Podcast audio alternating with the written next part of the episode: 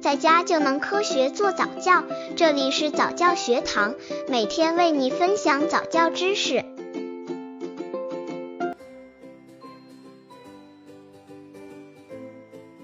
宝宝几个月会站立？宝宝站立腿会受伤吗？大约在宝宝九、十个月的时候，他就会慢慢体会到站立带来的乐趣。这个时候，父母要做的是多注意其站立的姿势、时间、辅助办法及安全问题。有的妈咪担心过早站立会带来腿部发育的问题，其实不用担心，在合适的时间做合适的事情不会有问题的。另外，如果很大的宝宝都不能站立，也需要去检查一番了。